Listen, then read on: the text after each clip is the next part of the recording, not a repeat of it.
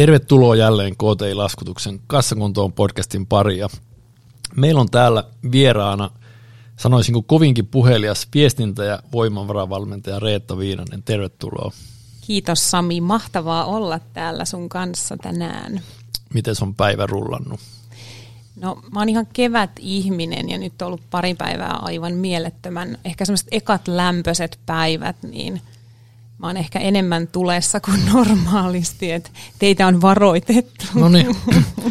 Joo, ja toi on niinku hauska itsekin huomata, että tavallaan toi kesä tuli sitten lopulta vähän vahingossa. Että eilen käytiin Katarinan laaksossa siellä luontopolulla ihan vaan lataile, latailemassa akkuja, niin yhtäkkiä huomasi, mitä outoa tässä on, niin se oli se, kun ei tarvikaan palella ja pysty olla sortseista, kun mm. koko ajan saanut odottaa, että koska se kesä tulee. Ja... Kyllä, ja itse asiassa mua naurattaa. Mä oon tänään menossa vielä työpäivän päätteeksi Katariinan Laaksoon valmentamaan. Okei. Okay. Semmoinen menee aiheen sivuun, tai ei meillä ole mitään aihetta, mitä ei voita sivuuta, niin tota, siellä on todella kesyjä oravia, mikä oli mun mielestä hämmentävää. Oi. Ne tulee kädestä syömään. Ja... Hauska. Mä en ihan tiedä, miten mä suhtaudun tähän, kun, tai itse asiassa hauskaa, ja tämäkin liippaa aiheeseen, kun ehkä puhutaan tänään ajattelusta ja ajattelun treenaamisesta. Niin mä oon joskus lapsena kuullut semmoisen jutun, että jos orava puree, niin se puree niin kauan, että menee hampaat yhteen. Ja mä oon ehkä vähän aina pelännyt oravia, mutta ehkä mä tänään nyt murran tämän ajatuksen ja ystävystyn oravien kanssa. kanssa. Ja silleen tämä on tota niin, myöskin tämmöinen tavallaan hauska follow-up, vaikka ei ole millään tavalla jatkokertomus, niin olit myöskin meidän webinaarissa vieraana taannoin. Joo, ja itse asiassa mä pysähdyin tämän ajatuksen äärelle itsekin ja mä heittäisin, että olisiko vuosi ollut jotain 2019 tai 2018. 19.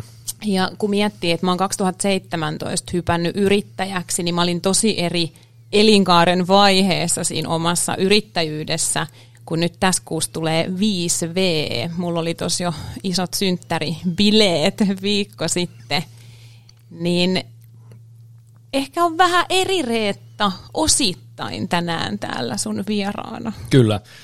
Ja myöskin näin niin kuin sivullisesta niin on ollut hauska nähdä ja, tai hieno nähdä toi sun yrittäjyyskuvio, että tutust, me on tutustuttu aikanaan kauan sitten itse CrossFitin merkeissä ja on siitä asti seurannut ja kuitenkin silleen tiedostanut, että mitä kaikkea teet. Mutta hei, palataan siihen, siihen tota, niin Reettaan, niin vähän sellainen, kerro omin sanoin, mitä haluat itsestä kertoa, että Joo. ketä sä olet näin turkulaisittain. Mun täytyy aina välillä tarkistaa omilta nettisivuilta, että niin kuka mä olinkaan, kun mä oon joskus kiteyttänyt sinne sitä kauhean hyvin ja sitten tässä elämässä ja arjessa se aina unohtuu, mutta ehkä sellainen, että mä oon aina rakastanut ihmisiä – että mä oon niinku ihan äärettömän mielenkiinnolla aina tutkinut sitä, että miten me ihmiset toimitaan suhteessa itseen, suhteessa muihin. Ja niin se ammatti vei viestinnän ja vuorovaikutuksen pariin. Ja mä oon oikeastaan tehnyt yhden uran yritysviestinnässä. Ja mulla on kaikissa asioissa, mä yritän aina päästä sinne ytimeen, että mikä on se jotenkin juuri syy tai se, että missä pitää tapahtua muutoksen, että se heijastuu sitten kaikkiin tasoihin. Ja viestinnässäkin mä sitten monenlaisen työn jälkeen päädyin sisäiseen viestintään, sen niin kuin yrityskulttuurin luomiseen, johdon tukemiseen, koska kyllä vähän niin kuin perheessä vanhemmat luo niitä niin kuin tietynlaisia – en mä nyt tiedä sääntöjä, mutta sitä rakennetta, että miten se homma tehdään, miten se on lupa tehdä, miten sitä tehdään, niin mun mielestä sama niin kuin organisaatiossa, että kyse edelleen lähtee sieltä niin kuin johdosta ja ihmisistä ja kulttuurista. Ja ää, mä oon aina tosi säännöllisesti pysähtynyt pohtiin, niin kuin, että mitä mä haluan elämään, mitä mä tavoittelen, mitä kohti mä nyt meen. Ja ehkä se eka niin kuin oma työuravaihe oli sellaista, että vähän niin kuin kipusi kohti sitä unelmaduunia. Ja sitten mä saavutin sen. Mä olin kansainvälisessä konsernissa viestintäasiantuntijana ja mulla oli, niin kuin, mä olin osa kansainvälistä tiimiä, että sain tehdä englanniksi osan projekteista ja sitten Suomessa. Ja oli hyvä palkka ja oli kaikki, mitä mä olin niin kuin ehkä siihen astisessa elämässä mm. tavoitellut. Ja sitten mä vaan yksi kaunis päivä oli silleen, että – no kun mä en enää halua tätä. Ei tämä enää tunnu, tämä ei niinku sytytä mua enää. Ja mä olin samalla opiskellut sitten NLP-traineriksi tässä vuosien varrella, eli niin kuin mentaalivalmennusta, sitä, että miten sä voit tiedostaa omaa käytöstä, omaa ajattelua, ja sitten kun sä huomaat siellä jonkun jumin, joka vaikka estää sua, että miten sitten voisi tehdä jotain, että se ei enää estäisi sua. Niin tota, niinpä sitten yksi kaunis sunnuntai-ilta päätin, että huomenna menen töihin ja irtisanoudun ja lähden sitten kokeilee yrittäjänä siipiä. Okei. Okay. Mitenkä sä näet niin kuin, tuohonko se nyt vaiheeseen, että missä kohtaa, että kuinka kauan sulla kypsy tuommoinen ajatus vai onko tuommoinen, onko se niin kuin, tartuiko se hetkeä, sä päätät, että sä huomenna, huomenna irtisanot itsesi, vai onko sä puhut tuosta urapolusta, että metästit sitä sun unelmaduunia ja sit sait, niin, sait, niin kävikö sulle niin kuin, mikä, mä tiedän, mikä se on nimeltään tässäkin, on Turussa se koirarata, missä ne jahtaa sitä sähköistä jänistä, ne koirat. Se koirahan menee pilalle, jos se saa kiinni sen jäniksen. Niin. Sitä ei kiinnosta enää niin, koskaan sitä niin. jahdata, niin tuliko sulla sitten semmoinen, ei tarkoita, että asiat tarvitsisi tehdä vaikeamman kautta, mutta kun päätit heittäytyä sitten yrittäjäksi, niin oliko se enemmänkin niin, että sä halusit lisää haasteita, että kaikki oli nähty vai halusitko sä ruveta ammentamaan sitä sun menneettä osaamista auttaaksesi muita sitten tässä sun nykyhommassa, mitä sä teet? No se oli osa erilaisia juttuja. Yksi oli se, että viestintä oli tosi isossa murroksessa. Eli se tapa, jolla yritysviestintä oli ennen tehty, mikä kyllä ei sopinut mulle ollenkaan, eli se, että vaan viestintäosasto tekee ja punakynä heiluu. Eli se oma viimeiset vuodet viestintäasiantuntijana oli tosi valmentavaa. Eli jokaisesta työntekijästä, johtajasta, yksilöstä valmennettiin niin kuin viestiä, puhuttiin henkilöbrändeistä, työntekijälähettilyydestä.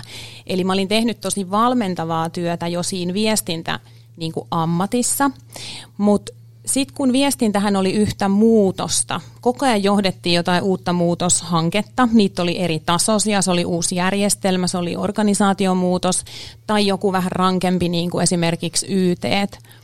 Ja jotenkin itse oli siinä koko ajan mukana siinä muutoksessa ja huomasi, että ei hitto tämä sattuu ja miten tähän sopeudutaan. Ja mä oon ollut aina semmoinen aika ratkaisukeskeinen tekijä nainen, niin sitten mä vähän lähdin funtsiin, että nyt on pakko saada jotain työkaluja, että itse jaksaa. Ja, ja sitten mä päädyin tosiaan NLPtä opiskelee ja sieltä kun rupesi tulee sitten niitä muutokseen tekemiseen niitä työkaluja, jotka oikeasti vaikutti siihen ajatteluun, tunteeseen, siihen niin kuin omaan kokonaisuuteen ja sitten heijastu toimintaan, niin sitten mulle ehkä syttyi semmoinen ajatus, että, että mä haluan lähteä tekemään jotain, missä mä pystyn enemmän vielä tarjoaa niin kuin näitä työkaluja yhteisöille ja yksilöille. Että se viestintä sellaisenaan niin kuin vähän feidaantu, mutta se on tullut itse asiassa kyllä yhä enemmän takas. Et tänä päivänä mä teen aika paljon myös henkilöbrändäykseen liittyviä ja, ja se on niinku hauskaa, että joskus joku ovi pitää hetkeksi sulkea, että sä löydät jotain uutta, mutta sitten ne yleensä sieltä sit ajan myötä taas niinku liittyy yhteen ja sitten se kasvaa. Se on se sitten oma osaaminen, ammattitaito, mikä tahansa. Niin, niin. niin eikö kaikki kuitenkin sanot viestintä palas, niin ainakin itse on koittanut omassa tekemisessä ja omassa myynnissä miettiä vähän sitä, että mun mielestä loppupeleissä kaikki on, kaikki elämässä on viestintää ja varsinkin työssä, että kun meilläkin puhutaan alasta, mikä on silleen niin kuin epäkiinnostavaa ja tällainen, niin mä uskon sen valistavaan tekemiseen, että enemmänkin toistaan sitä omaa ilosanomaa kuin se, että tuputan kenellekään mitään. Mm, se on just noin.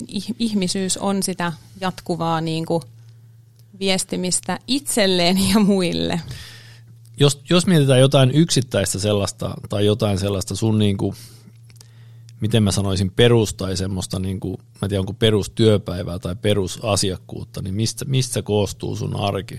Mä ainakin itse tota mietin ja pohdin jo, kun, kun tiesin, että oot tulossa, että semmoinen, mikä, mikä kiinnostaa kovasti, että kun mulla on sellainen käsitys, voin olla vähän väärässäkin, mutta sulla on niin kuin paljon vastuuta, myös, mutta myöskin paljon vapautta. Että mm. Olet aika pitkälti sen oman tekemiseen, tekemisen edessä tai herra, tuommoista herratermiä voi käyttää, että mikä se, mikä se on, mutta millainen on sun perustyöpäivä tai miten sun arki, oma arki rakentuu. Mennään sitten noihin käytännön työkaluihin ja vähän se, mitä sä Joo. teet, niin myöhemmin, mutta niin kuin...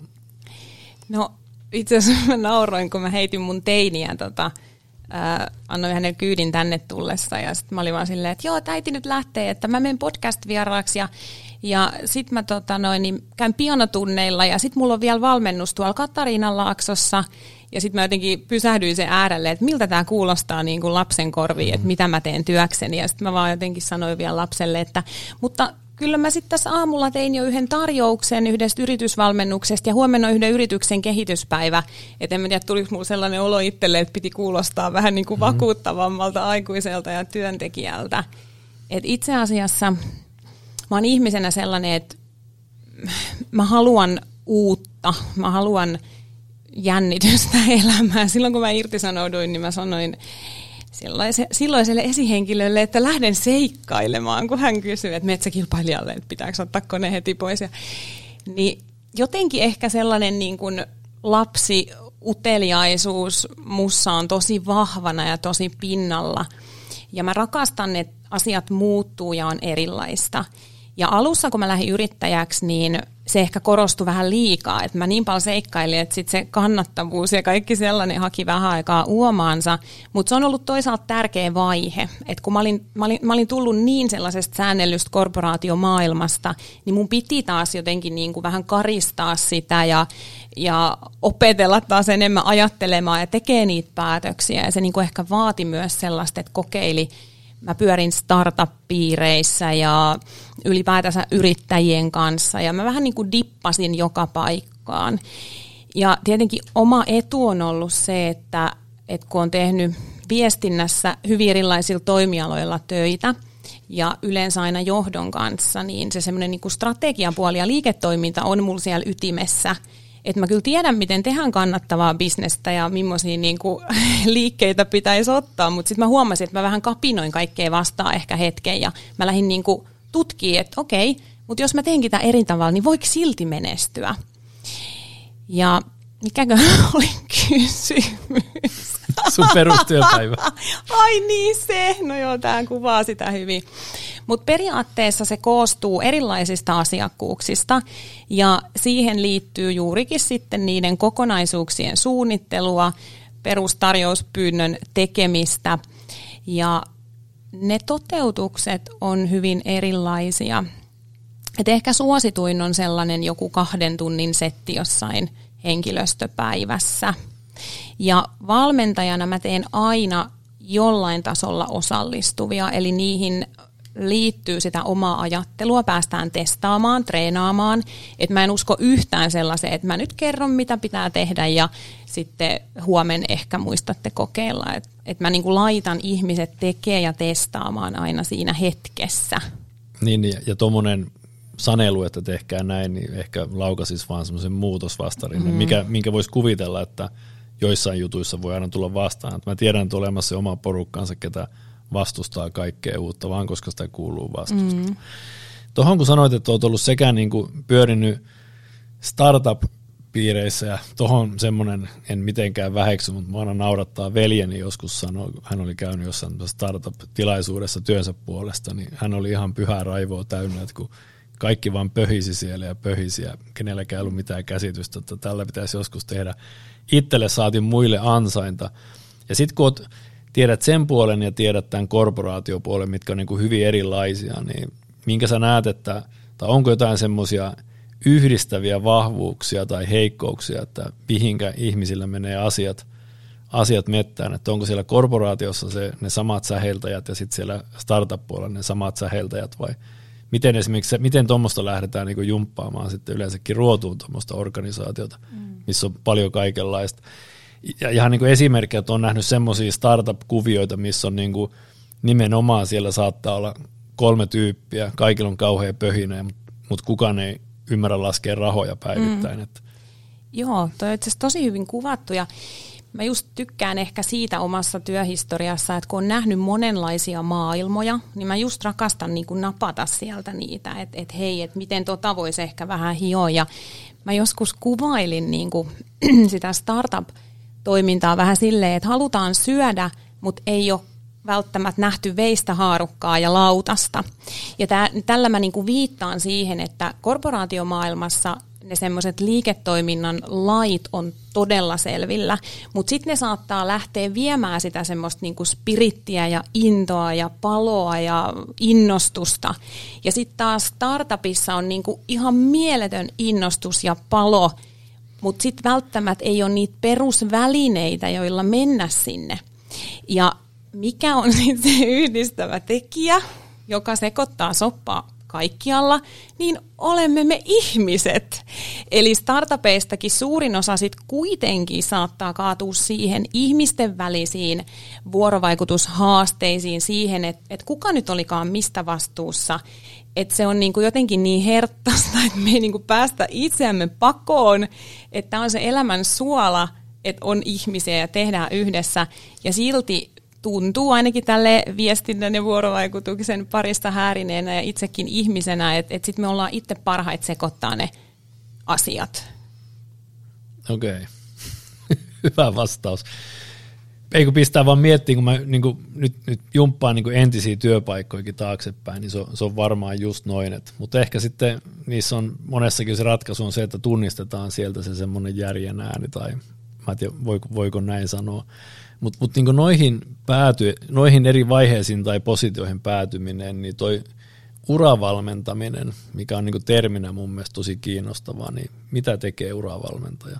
Joo, mä tota, sattumalta päädyin kaksi vuotta sitten uravalmentajaksi, kun Sori, tää tuli, mulla tulee kaikki vastaukset sellaisina mini-tarinoina, mutta kun Ei pakko ollenkaan. vähän taustottaa.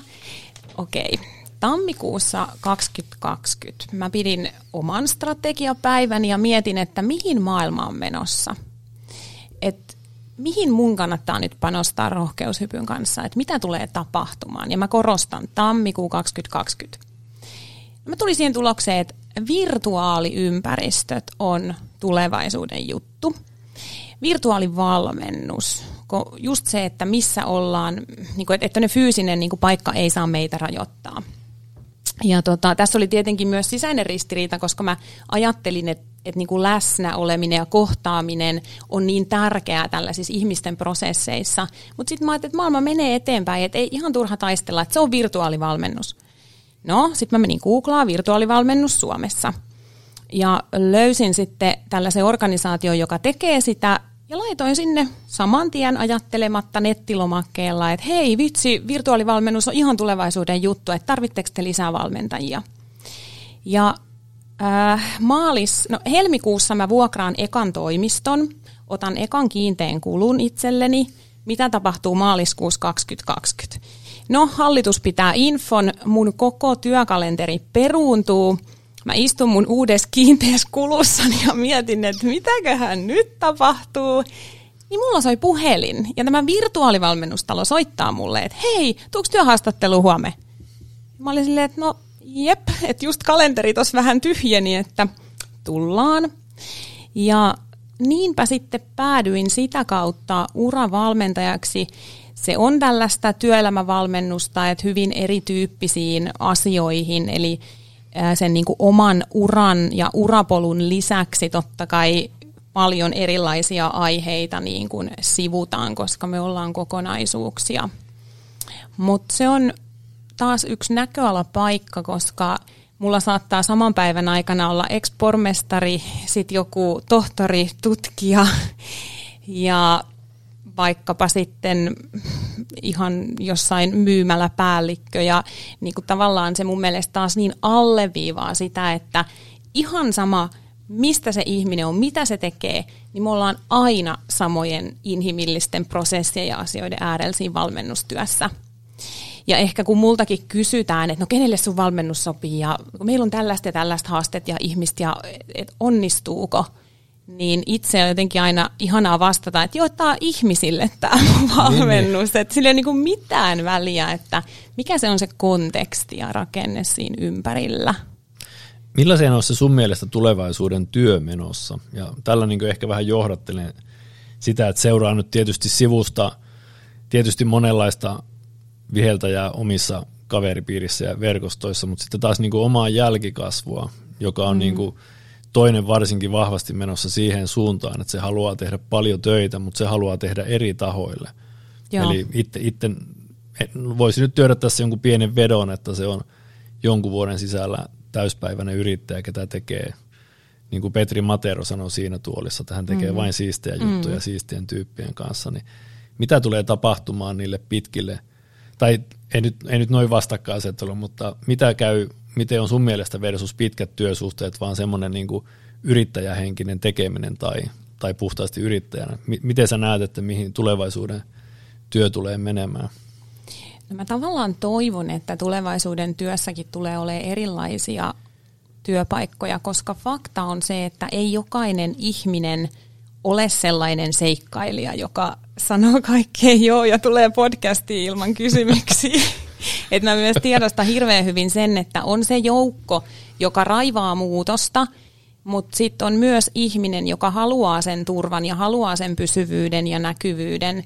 Ja totta kai on kaikille tervettä vähän sitä omaa niin kuin boksia raapia seiniä ja ehkä yksi seinä joskus kaataakin.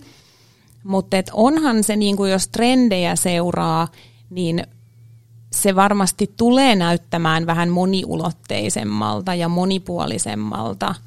Ja se vaatii silloin kaikilta niitä taitoja. Mutta se on myös hirveän inhimillistä, että ei kaikki ole samanlaisia. Ja, ja ehkä toivoo, että siellä sitten jotenkin ne työyhteisötkin ottaa huomioon sen, että niin kuin tasa-arvo ei ole tasapäistämistä, vaan sitä, että mitä erilaiset yksilöt kaipaa ja tarvitsee ja sitten niin kuin, että voisi löytää sitä omaa itselle parasta tapaa tehdä. Niin, niin.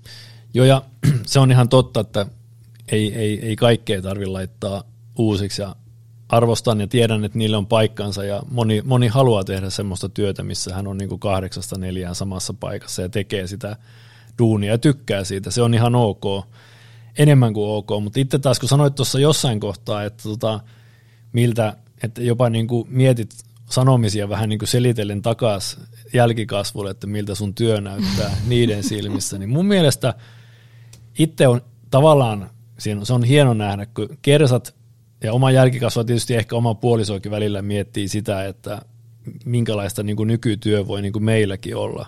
Kun mä pidän, että mun mielestä me ollaan aika moderni työorganisaatio, että me ei niinkään olla seurata sitä työaikaa tai paikalla ole, vaan seurataan sitä, että mitä, tapahtuu, mitä niin kuin tulosta tulee. Ja sivullisen silmin tämä voi jopa niin kuin näyttää sellaiselta, että mulla on paljon aikaa tehdä kaikkea muuta kuin töitä, mikä mm. ei niin kuin käytännössä niin ole – mä teen mielestäni tosi paljon tuntimääräisesti töitä, mutta se, että mä voin tehdä sen niin kuin omalla tavallani, että mä voin aamuisin käydä siellä salilla ja mä tuun sitten töihin aina kirjaimellisesti jossain mm. kohtaa. Jos ei ole mitään sovittua, niin mä tuun tänne jossain kohtaa. Ja sitten samaten teen tietysti niitä juttuja iltaisinkin, mutta se, että mä itse niin haluaisin tohon omallekin jälkikasvulle, että se näyttäisi nimenomaan niille siltä, että mulla on koko ajan niin tavallaan sitä yhtä ainoata arkea se koko viikko, että mä en tykkää eritellä työaikaa ja vapaa-aikaa, vaan mä teen niitä niin jutu, sloteissa silloin tällä. Tein eilen illalla paljon töitä ja jonain päivänä saatan aamun ottaa tosi paljon pidempään. Niin mitä, mitä, mitä uravalmentaja ajattelee tollaista? Pitäisikö niin kuin niitä nuoria tai niitä yleensäkin aikuisiakin, ketkä vois tuommoisen mallin ottaa käyttöön, niin kannustaa siihen. Saatiin niin kuin sen sijaan, että istutettaisiin väkisin semmoiseen korporaatioon. Olipa pitkä kysymys ja tuota mm. monimutkaisesti selostettu, mutta tämä on niin kuin mun mielestä yksi niitä parhaita juttuja. Jos jotain hyvää on tuossa covidin tuomissa jutuissa, niin mm. niin nyt niin kuin tajuttiin, että se ei ole mikään itseisarvossa, tuut päiväksi sinne toimistolle mm. pyörimään päinvastoin. Joo, ja siis se on ollut itselle niin kuin iso oppi yrittäjänä, että mä luen omaa vireystilaa, kehoa, mieltä, ja mä sen mukaan järjestän, että, että mihin asiaan mä nyt ryhdyn – ja niin kuin sen kaltainen vapaus, mutta sehän vaatii itsetuntemusta, plus sitten se vaatii niin kuin sitä työn imua ja mielekkyyttä. Et kun a, kaikki ihmiset on vaikea johtaa itseään ja on vaikea motivoitua ja on hyviä ja huonoja päiviä, niin se semmoinen niin perusmielekkyys ja merkityksellisyys pitäisi silloin olla kunnossa. Ja, ja se usein tulee sitten sieltä niin kuin työpaikan kulttuurista, rakenteista, johdosta – ja sitten jotenkin just se taito johtaa itseään, koska voin kertoa, että vaikka mä olinkin välillä vähän ahdistunut, kun työelämässä joku kertoi, mitä pitää tehdä, niin vitsi mä kaipasin sitä eniten, kun mä olin yhtäkkiä yksin yrittäjä ja kukaan ei kertonut, mitä pitää tehdä, niin. eikä katsonut mun perää, eikä kysellyt, että onko tehty. Mutta ää, mä hankin itselleni yrityskummin ja pistin hänet tekee sitä. Eli aina löytyy myös niin kuin keinot, että se on ollut itsellä sellainen ohjenuora, että tunnista heikkoudet ja löydä keinot niiden selättämiseen tai tunnista esteet tekemisen edessä ja löydä työkalut, että miten niistä vedetään yli. Mä tiedän, taaskaan vastasinko Ei kun vastasin, juurikin noin. Ja, ja tuohon vielä niin kuin sanoit tuossa aikaisemmin tai siinä alkupuolella, että niin kuin yksilö oppii niin kuin vanhemmilta joitain juttuja, että miten, miten asiat kuuluu tehdä. Mä oon tavallaan osasta samaa mieltä ja osasta eri mieltä. Että just niin kuin, missä tiedän, että ei nyt enää nykyään, mutta aikaisemmin. Mulla oli ollut itsellä semmoinen samanlainen työura ennen tähän päätymistä, niin kuin sinullakin, että mä oon niin kuin vaihdellut hyvinkin matalalla kynnyksellä paikkoja, koska on halunnut tietysti aina edetä niin, no en mä niinkään, ei niinkään asemallisesti, mutta mä oon aina halunnut tietysti isompaa palkkaa ja minkä takia töissä yleensä käydään. Ja on päätynyt niin kuin aina tekemään hyviä ratkaisuja lopulta, mutta ne on saattanut sivullisen silmin näyttää niin kuin tosi rohkeiltakin. mm. Omat vanhemmat silleen, että kumpikin oli samassa työpaikassa koko työuransa. Nyt me ovat eläkkeellä, nauttivat eläkepäivistä, mutta olivat niin kuin tyylin alaikäisyyden kynnykseltä niin samaan paikkaan. Niin semmoinen saattaa näyttää se sivulliselta, tai niin kuin heidän silmissä, että kun toinen vaihtelee paikkoja, että kyllä te olette hulluja, kun mm-hmm. oli jotain, on, on edellisiä tilanteita ja silti vaihdatte.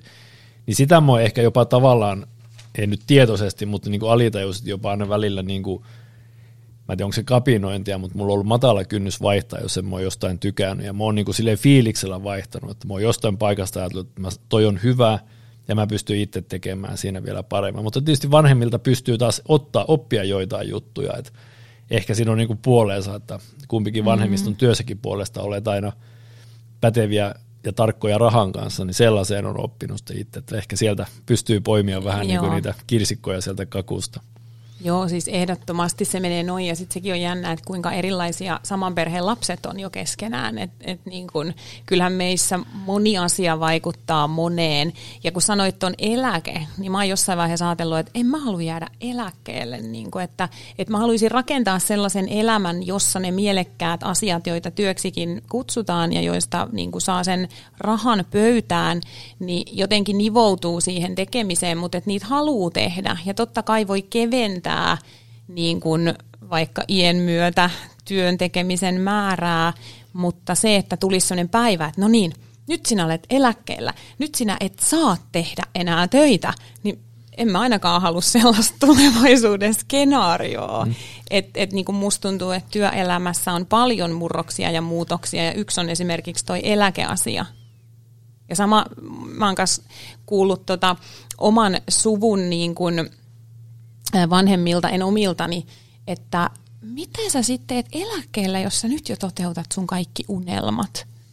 Siis se niin kuin silleen, jotenkin hit me, niin kuin, että no miksi ei niin. niitä voisi niin kuin, tehdä koko ajan, että mitä me tässä odotellaan, kun ei kukaan lupaa kuitenkaan huomista.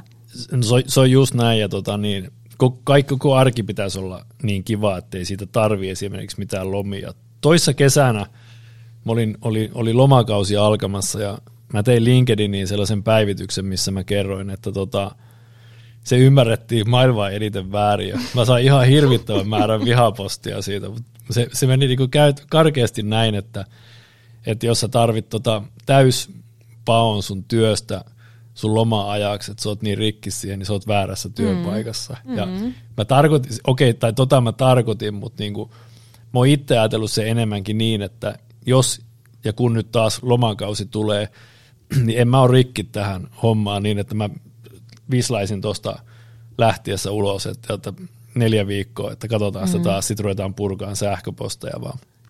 Mä oon onnistunut järjestää, mä uskon, että meillä on kaikilla mahdollisuus tehdä tästä koko jatkuvasta arjesta sellaista, että se on totta kai ok pitää se loma, mutta se, että mä tarkoitan sitä, että jos oot niin, niin loppu ja mm. puhkis siihen, että sä et, sulla ei enää mm. muuta vaihtoehtoa selvitä mm. eteenpäin kuin se loma, niin sitten mm. on tiedossa, mitä tapahtuu lomaviikolla numero neljä, sä alat odottamaan meisseli ottassa sitä tota, Joo. työhön paluuta, niin niihin juttuihin pitäisi niinku puuttua sen läpi vuoden. Eikä se tarkoita, että aina tarvii olla joku kerran kuussa joku reissu tropiikkiin. Saa olla tietysti, mutta se, että sä pystyt tekemään niistä sun pienistäkin jutuista, kun se voi monesti olla.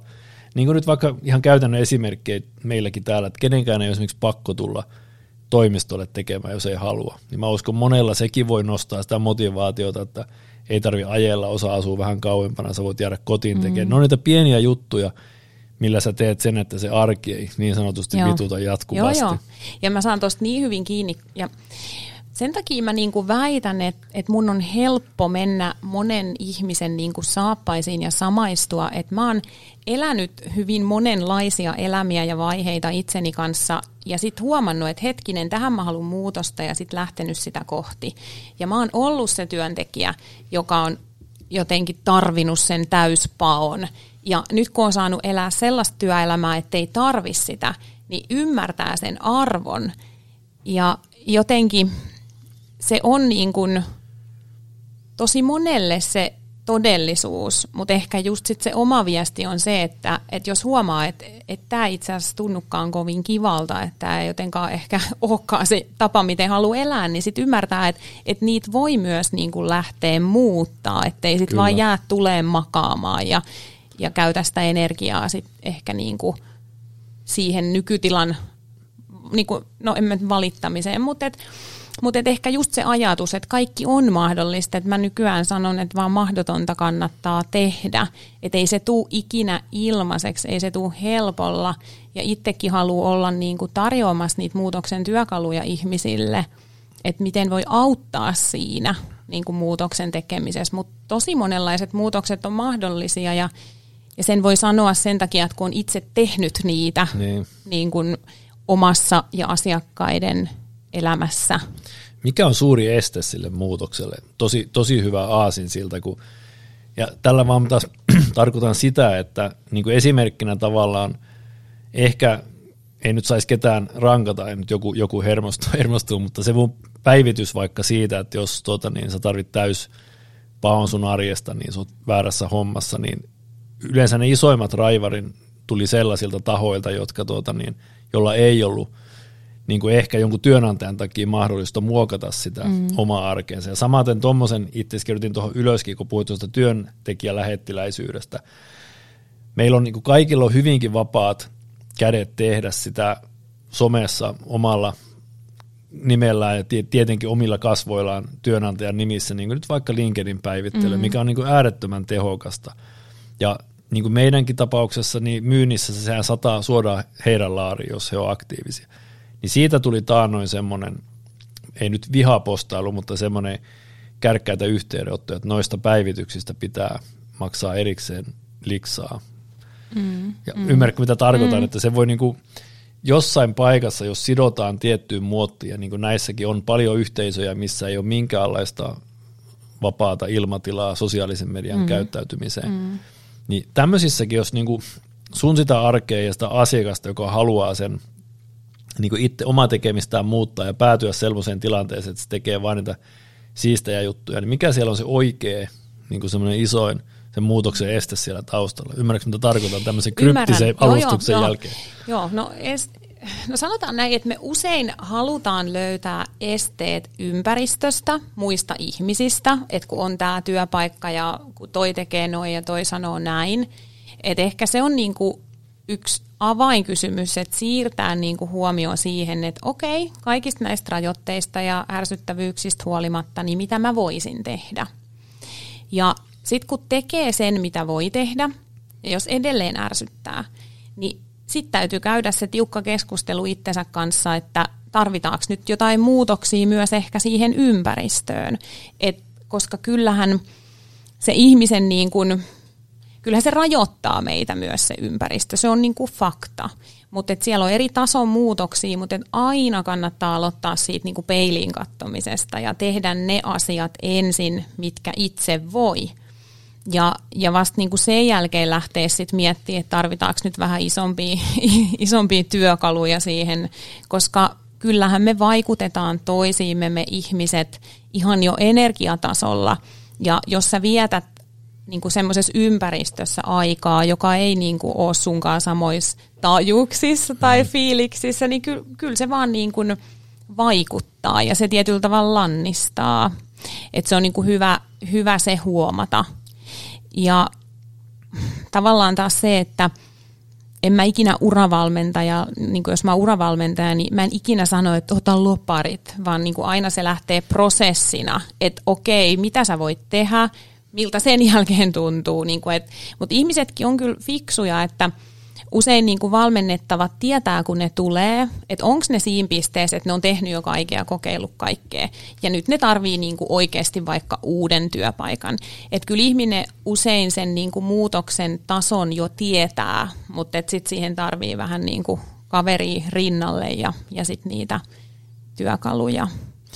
Onko joku tietty semmoinen, että tunnistatko että missä kohtaa ne on asiakkaat, kun ne tulee, koska sä sanoit hienon lauseen tuossa, taisi olla ennen kuin ta- ruvettiin tallentaan, sä sanoit, että elämä on vaiheita, ja on, on itse niin kuin, aluksi mä mietin, että ok, mutta sitten kun rupeaa miettimään taaksepäin, niin kyllähän se menee sykleissä, ja joku viisas on sanonut harrastuksistakin mulle, että jos joku jatkuu, tai yleensäkin harrastukset, ne katkee viimeistään viidessä vuodessa tai ne mm. kestää läpi elämän. Et se on niin yksi esimerkki niistä vaiheista, mitä tulee ja menee. Niin miten sä itse näet ton, haluatko avata tuota elämä on vaiheita mm. slogania, mihin nyt toi, teit helpoksi siihen tarttua? Mm, joo. Mun mielestä se ensinnäkin helpottaa tuskaa, kun oppii ajattelee elämää vaiheina, koska itsekin on monen asian ollut niin, että okei, tämä on mulla loppuelämän – ja sitten kun se asia on syystä tai toisesta, sen on joko itse antanut pois tai se on otettu pois, niin sitten on tullut hirveä tuska, että miten tämä elämä jatkuu, että kun tämän piti olla loppuelämän. Niin sitten kun on löytänyt sen ajatuksen, että, että aivan, että luonnossa on syklit, on niin kuin tavallaan aikansa kaikelle, niin se on helpottanut sitä niin kuin irrottamista. Ja me mun siskonkaan kerran harrastettiin kuoroa vähän silleen, niin kuin meidän piti mennä vähän niin kuin harrastelemaan ja yhtäkkiä me ollaan loppuun myydys Helsingin musiikkitalossa ja siitä tuli vähän liian tavoitteellista ja siskolla oli kaksikuinen vauva ja itselläkin vähän asioita lautaseen, niin sitten me tajuttiin, että, että me ei nyt pystytä näin tavoitteelliseen harrastukseen. Niin sitten me sanotettiin toisillemme, että me ei luovuteta, koska se on mun mielestä jotenkin inhottava ajatus, että luovuttaa. Me luovumme nyt tästä harrastuksesta. Eli silloin siihen on tullut niin kuin sellainen ää, tietoinen päätös, että okei, tämä on nyt nähty, tämä ei sovi nyt jostain syystä mun elämääni, mä päätän nyt tästä irrottaa, luopua, että siihen tilalle voi tulla jotain uutta. Et sitä mä ehkä tarkoitan niin kuin sykli, syklisyydellä ja vaiheilla. Ja sitten sä kysyit ehkä siinä alussa, että onko mä tunnistanut, että milloin ihmisellä on niitä vaiheita. Mm. Niin toi on kyllä aika hyvä toi, kun sä sanoit ton niin kuin viisi vuotta, eli kyllä ihmiseltä tulee jonkun sortin kyllästymistä. Ja paras vaihtoehto on löytää se kehitys ja uusi siitä samasta vanhasta vaikka siitä omasta työstä. Meillä on yksi valmennusaihe, työn tuunaus. niin että okay. et mitä sä voit vaikka, että jos sä oot kyllästynyt sun duuniin, jos ei tuu haasteita, jos, sä haluat, jos sulla on uusia taitoja, mitä sä haluat käyttää, niin käy ensin keskustelu siellä työyhteisössä, että hei, mulla olisi tällaista kaikkea tarjottavaa, voidaanko me mun työnkuvaa muokata, voiko mä tehdä työnkiertoa, voiko mä edetä talon sisällä, mutta se on jännä, kuinka niin kun, tietyt organisaatiot rohkaisee siihen, ja sitten jo, joskus on sellainen olo, että asiakas sanoo, että, että hän on jo hakannut kaikki ovi, ja tämä on se hänen ruutu, ja hän tietää, että se ei muutu, niin. ellei hän lähde pois ja vaihda. Ymmärrän, mutta mut se on, tuolle on selvästikin selvä tontti ja kysyntä tuolle sun palvelulle. Että niinku ton, mm. Vähän niin kuin mä, mä näkisin tuon mentorointina tai semmoisena taluttamisena oikeaan suuntaan. Tota, kuinka iso ongelma sellainen on niin kuin ehkä yleensä ja sun näkemyksen mukaan vaikka sun asiakaskunnassa sanoa ei. Ja tällä mä tarkoitan sitä, kun sä sanoit tuossa tuossa luopumisesta ja mm. tämä kuoro, kuorohässäkkä, niin mä tuossa jossain kohtaa sitten käyn tämmöisissä muutamissa pakollisissa ja ihan hyödyllisissäkin tämmöisissä vaikka verkosto- ja kissaristiästilaisuuksissa ja jossain kohtaa mä rupesin katsoa sitten kalenterin viikkonäkymää, että niitä rupesi olemaan niin paljon, niin mä kylmästi napsin niistä kolme neljäsosaa pois. Mm. ihan mikään ei ole muuttunut. Mä it, omalta osaltani mä oon ajatellut niin, että se aika, mikä millä mulla menee niihin ja energiaa, niin mä käytän sen verkkoöyhöttämiseen, mä saan sen samaa hyödyn sieltä. Että itse niin tajusin, heräsin itse ajoissa ja osasin sanoa moneen juttuun ei ja säästin paljon siinä hermoja ja aikaa, mutta yleisesti tuommoinen, niin kuin yleistä semmoinen on, että ei osata sanoa kaikille mm. ei, että joko miellyttämiseen halu tai ahneus tai mikä ikinä se kenelläkään on se veturit, saada just tuommoinen erilainen tontti, mitä sanoit, että jollain ei ole mahdollisuutta. Mm. Mm. Joo, toi ehkä niin kuin liittyy laajemmin sellaiseen rajojen asettamiseen, että siinä pitää just tunnistaa se, että mikä on itselle tärkeää ja mikä on hyväksi ja, ja sitten lähtee elää sen mukaan ja siihen liittyy sitten esimerkiksi ein ja joon sanominen. Että se on niin kuin hullu, että että me harvoin, niin kuin, että meillä on vaikeuksia sanoa joo kivoille asioille, koska sitten me tunnetaan jotain huonoa omatuntoa, ja sitten meidän on niin kuin, vaikea sanoa ei kaikille tylsille asioille. Et mehän niin kuin, ihminen toimii jotenkin ihan niin päinvastoin. Ja itse asiassa ikävä kyllä ihminen on rakennettu niin, mutta se auttaa, kun sen tiedostaa. Eli tosi monet aivojen prosessit ja meidän niin fysiologia, vaikka se, että me halutaan olla turvassa, niin näähän on niitä perusmekanismeja, jotka haittaa meitä silloin, kun me halutaan kokeilla jotain uutta ja mm. olla rohkeita ja tehdä muutoksia. Et se on hyvä niin tajuta, että, että se meidän perustoimintalogiikka ihmisyydessä – niin kuin työntää meitä vähän sinne semmoiseen helppoon, turvalliseen, tylsään elämään. Ja sit sä tunnet sen nahoissa pahoinvointina, kun se ei olekaan sit kovin mielekästä. Et tota, sen takia pitää tykätä sellaisesta jatkuvasta treenaamisesta ja kokeilusta. Että se pitää niinku opetella semmoinen treeni näissäkin asioissa, niin kuin kaikessa. Että niin, eihän niin. mitään niinku opi tai osaa tosta vaan tai harvaa asiaa. Ja semmoinen pitää myös se yksilö hereillä, kun se on, on mm. koko ajan jatkuvasti jotain kehitettävää. Hei, tämä on ollut todella mielenkiintoinen keskustelu ja tota niin, tietysti tähän kohtaan, missä sut löytää, mistä verkoista, jos joku, ja kun joku nyt tässä miettii, että hei, hän haluaa sut mentoroimaan ja potkimaan persuksille ja auttamaan oikeaan suuntaan. Niin. Joo, no yrityksen nimi on Rohkeushyppy, eli mielestäni ihan hyvin jää mieleen. Ja mä oon rohkea Reetta rohkeushypystä, eli ihan www.rohkeushyppy.fi ja sitten LinkedInistä löytyy myös. Ja mulla on sitten IG- ja Facebook-sivut rohkeushypyllä. Et siellä mä ehkä kirjoitan sellaista elämän filosofista pohdiskelua. Et se, se on myös hauska. Mä tiedän viestintämarkkinointitaustalla, että miten periaatteessa tehdään jotain call to action postauksia, mutta kun ei mua huvittanut tehdä sellaisia, että siitä on tullut mun ehkä semmoinen niin oma päiväkirja niistä IG-fasetileistä, että voitte käydä sitten sieltä niin kuin arvioimassa, että se on ehkä ollut semmoisen oman muutospolun reflektointia. Ja ehkä tähän yrittäjyyteen vielä sellainen, että rohkeushypystä on tullut mulle semmoinen platformi, ehkä enemmän semmoinen henkilöbrändi, jonka kautta mä teen sitten niitä kivoja juttuja ja tosissaan juttuja ja erilaisia asiakkuuksia. Ja pakko sanoa vielä, että mä toimin myös Jeskummina, eli tuen niin kuin lasten ja nuorten työelämätaitoja okay. ja yrittäjyystaitoja. Et se on mun sellainen niin kuin propono-juttu, mihin mä haluan antaa sit aikaa lasten ja nuorten tukemiseen näissä asioissa. Kuulostaa hienolta. Ja sitten olen monelta kysynyt loppuun, että tota, kysymykset, mitä uutta sä oot oppinut viimeksi, mutta sulle vähän haastavampi, kun sä sanoit tuossa jossain kohtaa, että vain mahdottomia, vain mahdottomia kannattaa tehdä, niin mikä on semmoinen sun, ei sun tarvitse mitään, ei kannata käyttää siihen liikaa miettimisen aikaa, mutta mikä on yksi mahdottomia juttu, minkä sä oot kuitenkin tehnyt ja haluat sen tähän nostaa? Mm, hyvä Sami, sä sait mut hiljaiseksi. Mitä minä olen oppinut? Oppinut viimeksi?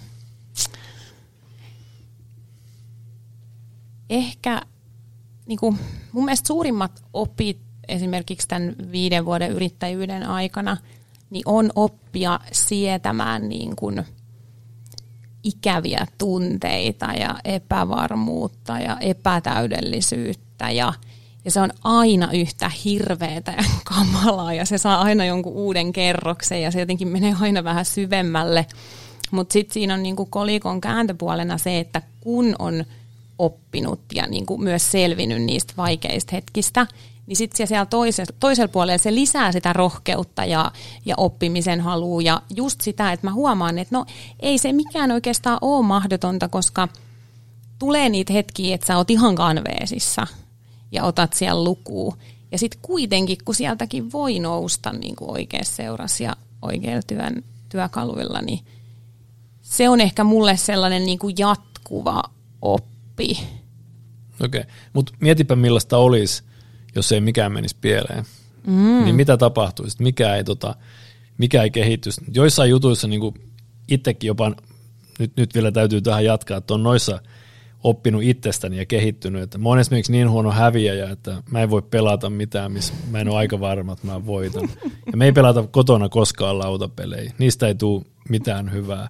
Et sitä mä en osaa käsitellä edelleenkään, eikä kukaan muukaan perheestä. Mutta taas työjutuissa on sellainen, että – jos nyt vaikka pitkään kun tehnyt myyntiä, niin tulee niin kuin joitain semmoisia tukkapöllöjä, että joku juttu, ensinnäkin jos joku juttu menee teknisesti tai jonkun prosessin takia pieleen, niin mä oon oppinut ajattelemaan ne ajat sitten, että tämä on hyvä happotesti, mm. että miksi tämä meni pieleen.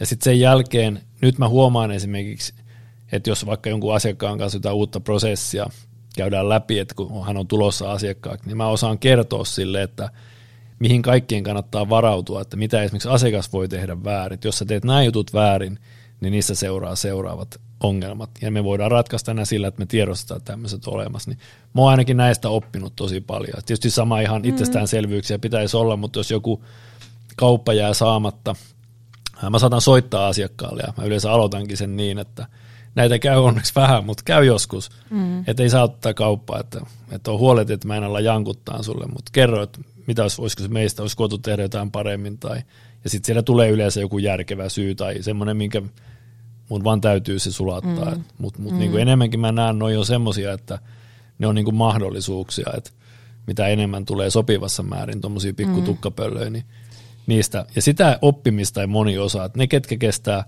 huonosti pettymyksiä, niin Mm. Musta tuntuu, että ne on niitä, ketkä jää katkerana ja uhan paikalle, eikä ne saa mitään mm. koskaan aikaiseksi. Mutta tähänkin yksi niinku konkreettinen juttu, että mistä se johtuu, että äh, silloin kun oot itse sokea niille sun varjoille ja niille ha, niinku hankalille kohdille, ja jos joku silloin tulee läväyttää, että hei, et sä itse asiassa teit tämän huonosti, niin se on niinku shokki, ja sen takia kannattaa vähän harrastaa riskienhallintaa ja harrastaa sitä itsetutkimusta. Ja kun sä tavallaan niin kuin itse huomaat, että hei, tämä on mun heikkous, että tätä mä rupean treenaa, niin jos se on sun tiedossa, jos se on jo sellainen asia, mihin sä oot lähtenyt hakemaan jotain työkaluja, niin sittenhän se on vaan sitä hyvää treeniä, kun tulee vaikka jotain kritiikkiä.